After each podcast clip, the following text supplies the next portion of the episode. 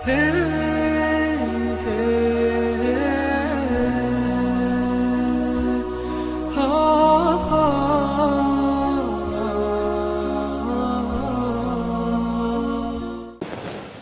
الطالبين لله تعالى. الحمد لله رب العالمين والصلاة والسلام على سيد المرسلين سيدنا محمد وعلى آله وصحبه الطيبين الطاهرين وبعد. لله تعالى. ما تعريف المعجزة؟ اعلم أن السبيل إلى معرفة النبي المعجزة. كل نبي الله تبارك وتعالى أيده بالمعجزة ليكون ذلك دليلا على صدقه في دعواه وهي أن الله تعالى أرسله لهداية الناس. وهي أمر خارق للعادة. يأتي على وفق دعوى من ادعوا النبوة سالم من المعارضة بالمثل. يعني لا يستطيع أحد من المعارضين أن يأتي بمثل ما يأتي به النبي. فما كان من الأمور عجيبا ولم يكن خارقا للعادة فليس بمعجزة. إذا كان الأمر غريبا لكنه ليس خارقا للعادة لا يسمى معجزة. وكذلك ما كان خارقا لكنه لم يقترن بدعوى النبوة كالخوارق التي تظهر على أيدي الأولياء أتباع الأنبياء. فإنه ليس بمعجزة بل يسمى كرامة. فإذا ما يظهر من الخوارق على يد النبي يسمى معجزة وما يظهر من الخوارق على يد الولي إن كان وليا من أتباع عيسى على الإسلام من أتباع موسى على الإسلام من أتباع إبراهيم من أتباع سليمان. فهذه تسمى كرامة. وأكثر الأولياء من البشر في أمة سيدنا محمد عليه الصلاة والسلام. وكذلك ليس من المعجزة ما يستطاع معارضته بالمثل كالسحر فإنه يعارض بسحر مثله. الساحر يعارض الساحر. إذا عمل ساحر سحرا قد يأتي ساحر ويعمل سحرا كسحره أو أقوى من سحره. سيدنا موسى عليه السلام لما عمل السحرة في ذلك الوقت الذين أرسلهم فرعون السحر عملوا سحر تخييل على النظر ألقوا حبالهم فصار سحر تخييل على النظر. الرائي يظن أنها حيات تسعى. فأوحى الله إلى موسى عليه السلام أن ألق بعصاك فألقى عصاه فصارت ثعبانا حقيقيا. لذلك هؤلاء السحرة تركوا السحر تركوا فرعون ودخلوا في الإسلام نطقوا بالشهادتين. اذكر قسمي المعجزة. المعجزة قسمان.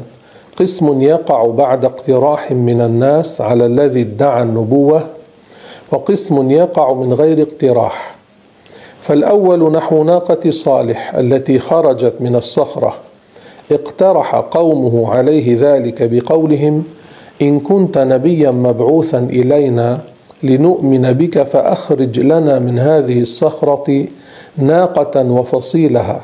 فأخرج لهم ناقة معها فصيلها أي ولدها. فاندهشوا فآمنوا به. هنا بعد أن اقترحوا عليه قومه طلبوا منه أن يخرج لهم من الصخرة الصماء ناقة ومعها ولدها. فطلب من الله الله تعالى أعطاه ذلك اندهشوا دخلوا في الإسلام. لأنه لو كان كاذبا في قوله إن الله أرسله لم يأتي بهذا الأمر العجيب الخارق للعادة الذي لم يستطع أحد من الناس أن يعارضه بمثل ما أتى به فثبتت الحجة عليهم. فإذا هذا فيه إثبات الحجة عليهم لأن الإنسان ليس له أن يضيع الدليل العقلي ليس له أن يهدر قيمة البرهان العقلي كما يقول بعض الملاحدة. يقول أنا لست إلهيا يقول أنا لا أؤمن بالإله يقول أنا ملحد يقول الطبيعة هي خلقت الكون. هؤلاء كفار ملاحدة هؤلاء أهدروا قيمة البرهان العقلي.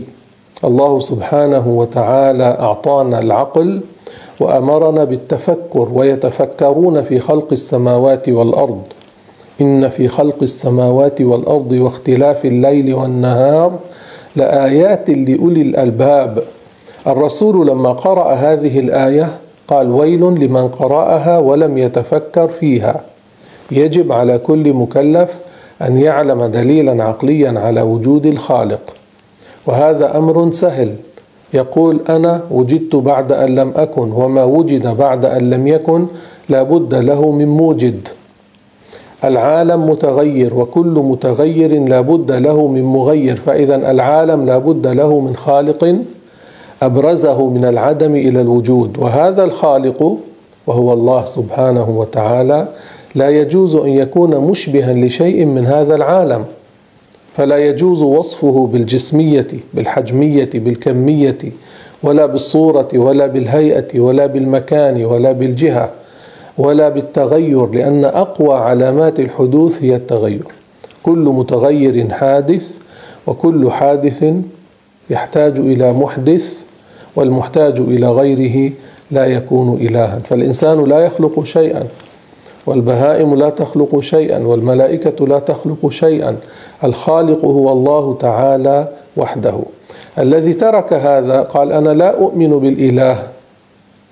قال أنا لا أصدق بوجود الإله. هذا يعد مهدرا لقيمة البرهان العقلي. جاء إنسان وهو النبي ادعى النبوة قال أنا أرسلني ربي إليكم أيها الناس آمنوا بي. ثم ظهرت على يده المعجزة. ظهر الخارق للعادة. الذي هو شيء لا يستطيع أحد أن يعارضه بمثله كان الرسول عليه الصلاة والسلام في مسير مع بعض الصحابة أقبل أعرابي لم يكن مسلما فقال له الرسول عليه الصلاة والسلام إلى أين تريد؟ قال إلى أهلي قال هل لك إلى خير؟ قال وما هو؟ قال تشهد أن لا إله إلا الله وأني رسول الله قال وما يشهد لك؟ قال هذه الشجرة أشار الرسول إلى شجرة في شاطئ الوادي في طرف الوادي فأقبلت تخض الأرض خدا تشق الأرض شقا. قال لها النبي صلى الله عليه وسلم اشهدي أن لا إله إلا الله وأني رسول الله. فشهدت باللسان العربي الفصيح ثلاث مرات أشهد أن لا إله إلا الله وأشهد أنك رسول الله. فالأعرابي رأى هذه المعجزة اندهش الله سبحانه وتعالى شاء له الهداية فنطق بالشهادتين. ثم قال للرسول إني ذاهب إلى أهلي. إن أسلموا أتيتك بهم يعني أنا أدعوهم إلى الإسلام. وإن رفضوا إن أبوا تركتهم وأتيت دونهم رجعت دونهم. عرف أن هذا هو الحق. وأن هذا هو النبي الأمين الصادق أيده الله بالمعجزة. من لم يؤمن فعليه وبال ذلك. لأن بعض الناس يقول أنا لا أريد أن أؤمن بل بعض الناس يقولون أنا أريد جهنم. ولتكن الجنة لكم. بعض الناس يقولون أنا أريد أن أكون جاهلا لا أريد أن أكون متعلما. هؤلاء عندهم عقل لكن ما استعملوا عقلهم كما يجب فهم هالكون وإن ماتوا على ذلك يخلدون هؤلاء الذين رفضوا الإيمان يخلدون في جهنم.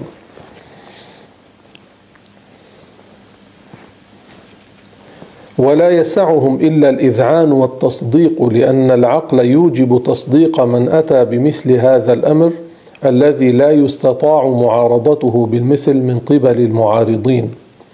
فمن لم يذعن وعاند يعد مهدرا لقيمة البرهان العقلي فلا يلومن إلا نفسه. اذكر أمثلة لمعجزات حصلت لأنبياء قبل سيدنا محمد صلى الله عليه وسلم.